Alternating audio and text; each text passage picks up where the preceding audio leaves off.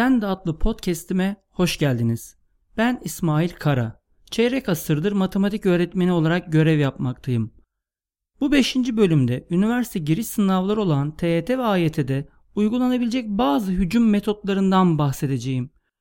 Bu bölümde ayrıca çeşitli araştırmalar, uygulamalar ve analizler sonucunda elde edilmiş sonuçlardan yola çıkarak geliştirilmiş ipuçlarını ve hücum stratejilerini de anlatmaya çalışacağım sizlere. Bunları uygulamanız başarınızı birkaç puan da olsa yukarı çekecektir. Hücum stratejilerine isterseniz hemen başlayalım. Birinci olarak bir bölüme başlamadan önce o bölümü hızlı gözden geçirin. Başlayacağınız bölümü cevaplamadan önce 10 saniyenizi o bölümün yer aldığı sayfaları hızla gözden geçirmeye ayırın. Bu gözden geçirme işlemi sırasında bölüm için önemli olan anahtar noktaları hatırlamanız mümkün olacaktır. Örneğin tanıdığınız bir geometri şekliyle veya bildiğiniz bir soru köküyle karşılaşabilirsiniz. Bu takdirde nereden başlayacağınızı bilirsiniz. Hiçbir sınav tekniği bir sınavdaki tempo kadar önemli değildir. Sınavınızı değerlendiren bilgisayar son derece duyarsız bir araçtır. Sadece basit bir algoritma ile programlanmıştır.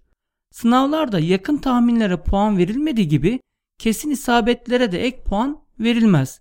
O yüzden ikinci hücum metodumuz hız ve isabet arasında uygun bir denge kurun. Çok hızlı soruları çözmeye çalışıp hata yapmak uygun değildir.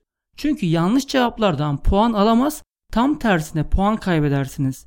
Diğer taraftan aşırı dikkatli olarak her soru üzerinde fazla zaman harcamak da yeterli puan toplamanızı engelleyecektir. 3. Bir soruda belli bir süre geçtiği halde çözüme ulaşamazsanız soruyu bırakın. Üniversitelere giriş sınavlarında bir branştaki soruların ağırlık derecesi farklı ancak o branştaki bütün soruların puan değeri aynıdır. Zor sorulara ek puan verilmez.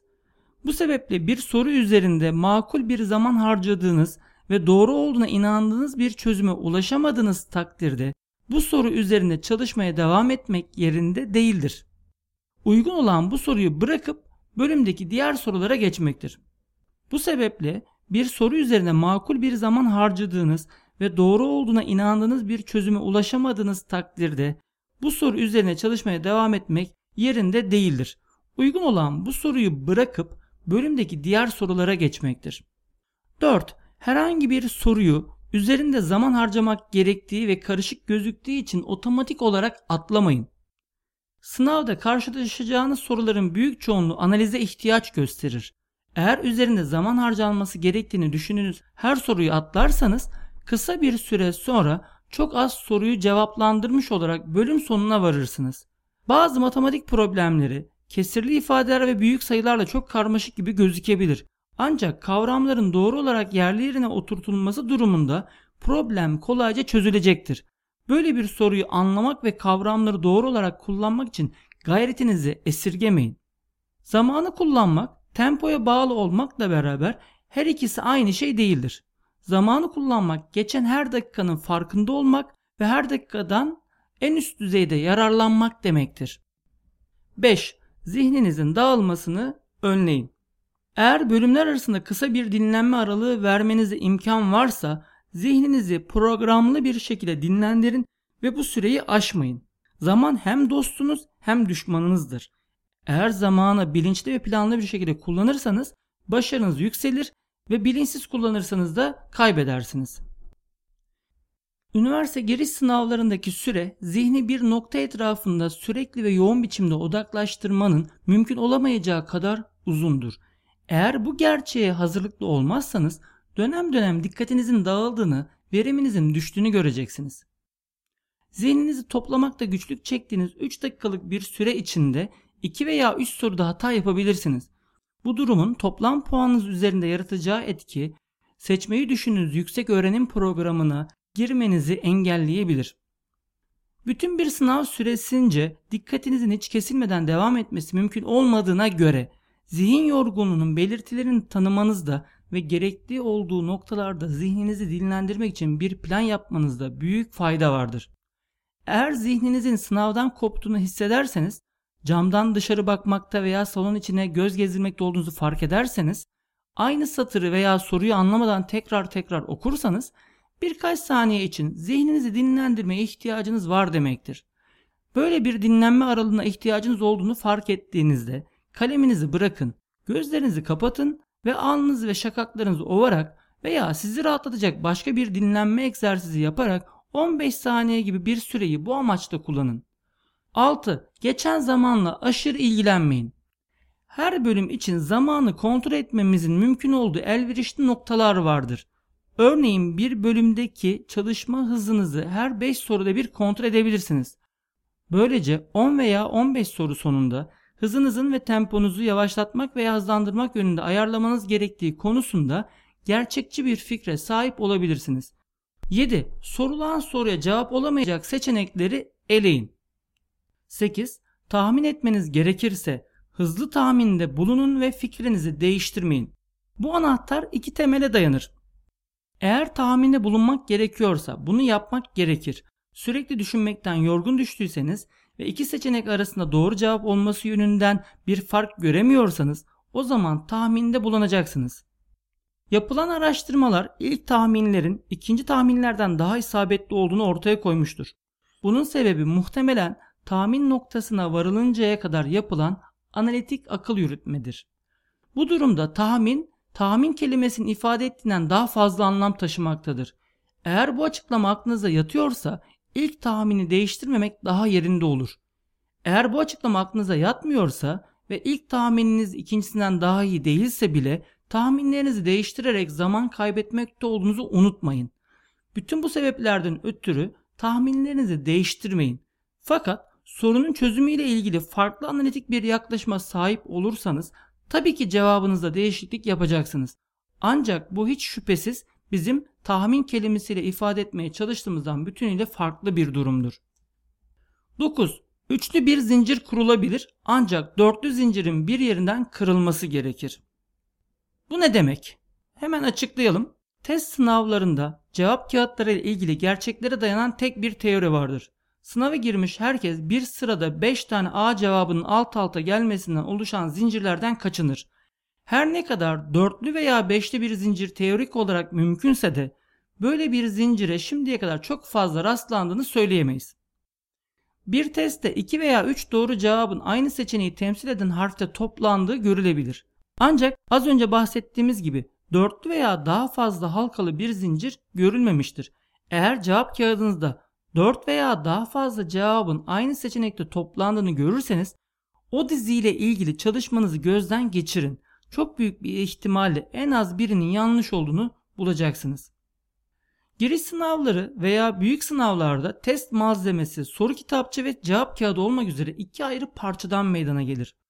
Cevap kağıtları makineyle okunduğu için cevap kağıdına işaretlenmemiş ve yanlış işaretlenmiş cevaplar için puan alamazsınız. O yüzden 10. olarak şunu söylüyoruz. Cevap kağıdında cevapları bütünüyle doldurarak uygun boşlukları taşırmadan ve koyu olarak işaretleyin. Cevap kağıdına makinenin yanlış okunmasına sebep olacak her türlü işaretten kaçının. Her soru için sadece bir tek cevap işaretleyin. Cevap kağıdını atlayarak kodlamak sık rastlanan hatalardan biridir. Sıralamadaki bir atlama veya bir soruya iki cevap işaretlenmesi soru kitapçı ile cevap kağıdındaki sayıların birbirini tutmamasına ve sınavda mutlak bir başarısızlığa sebep olur. Ne yazık ki makineler doğru cevap dizisini yanlış boşluklara doldurduğunuzu anlayıp düzeltecek şekilde programlanmamışlardır. Böyle bir hatayı ortadan kaldırma yollarından birini hemen verelim. 11. Cevaplarınızı cevap kağıdına gruplar halinde kodlayın. Soru kitapçının her sorunun ayrı ayrı okunup doğru cevabı bulunduktan sonra cevap kağıdına kodlanması hemen hemen bütün sınava girenlerin yaptığı ortak hatadır. Her soru için soru kitapçından cevap kağıdına, cevap kağıdından soru kitapçına gidip gelmek hem ciddi bir zaman kaybıdır. Daha da önemlisi hem de dikkat yoğunlaşmasını kesen ve kopartan önemli bir engeldir. Üniversite sınavlarının cevap kağıtlarında cevap numaraları bloklar halinde dizilmiştir.